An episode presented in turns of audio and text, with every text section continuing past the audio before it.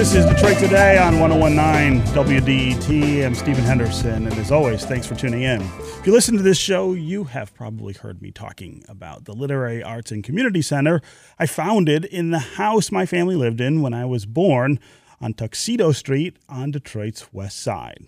That neighborhood, over many decades, has experienced almost nothing but disinvestment and economic decline. But today, it is a place of a lot more hope than it has been. The Michigan Regional Council of Carpenters and Millwrights has announced the groundbreaking of a $32 million training center right at the end of the block where the Tuxedo Project, my project, sits. The center will expand access to good paying jobs for Detroiters in an area of the city that, as I said, has just been ignored for a really long time. Here to talk about the announcement is Tom Lutz, who is the union's executive secretary treasurer. Tom, welcome to Detroit Today. Well, thank you, Stephen. I appreciate the opportunity to be here to talk about this. We're obviously very excited about this opportunity uh, and investment in the city. Yeah. So, one of the things I really love about what you're doing is that it's not just development, it's not just jobs that will be created, it's opportunity. Uh, what you do at these training centers is give people the knowledge and experience they need to become journeyman carpenters and millwrights, which is as good as a college degree in terms of the effect it will have uh, on people's lives. Talk about what this opportunity means to Detroiters. Well, I, think the unique thing about this is um, the um, uh, variety of individuals that we're trying to address with it. So it really doesn't matter if you're an adult and you're looking for a path, um, you know, to start a career in the skilled trades.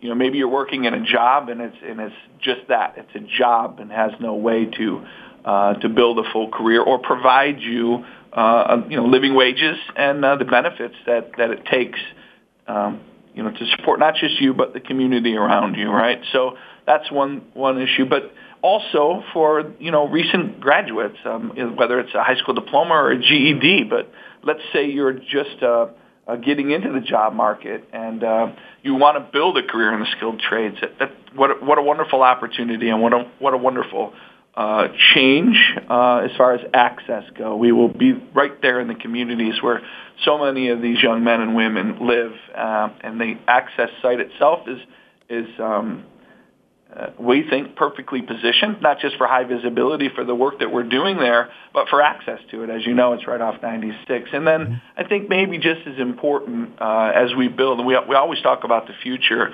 and um, we're not just highly invested in the young men and women that are in the programs today, but in who will be supported to be successful in those positions in the future. And a lot of the organizations you work with, including the literacy, understand the foundation mm-hmm. uh, needs to be built uh, for there to be success. So we're really excited about things that will run there, like uh, pre-apprenticeship and training classes.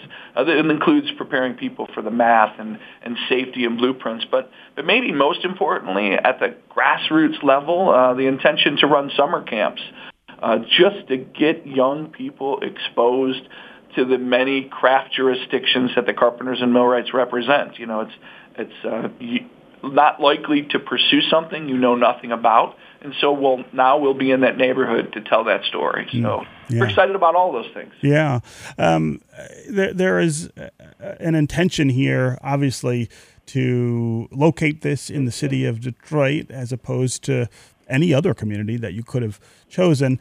There are also efforts underway to make sure that Detroiters get these opportunities. Talk talk about how Detroiters will will be sort of favored almost uh, in in this trade in this training center.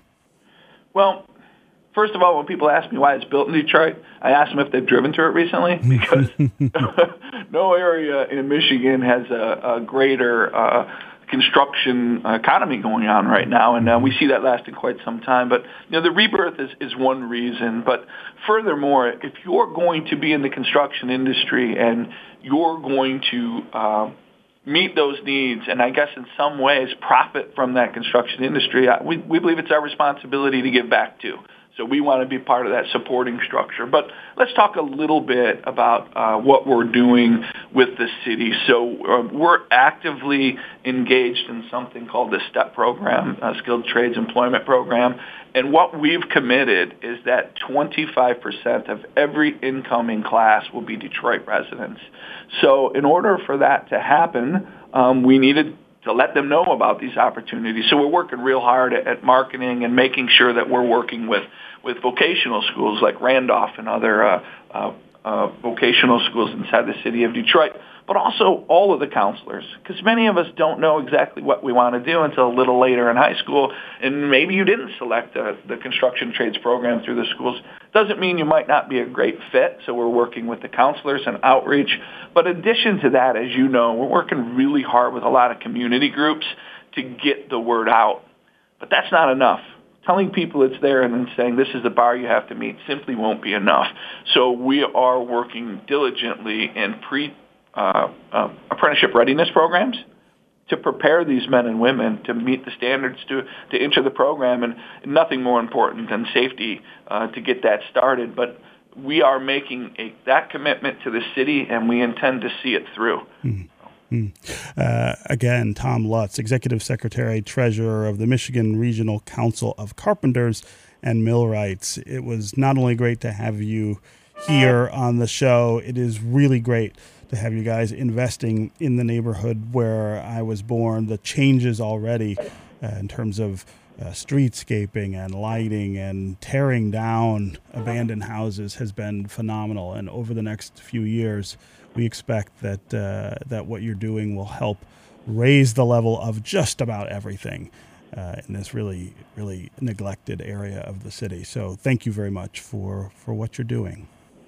Well, we're happy to do it. Uh, we we uh, we fully uh, anticipate to be a good community partner, and and you know I, I truly believe that this training center is a is a model mm-hmm. Uh, for the type of community investment that uh, that can um, make an impact.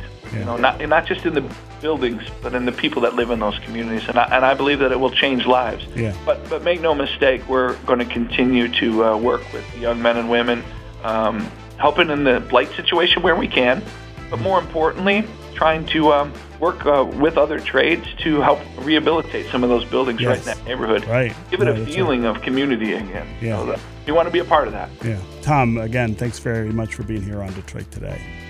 Thanks for having us. Mm-hmm.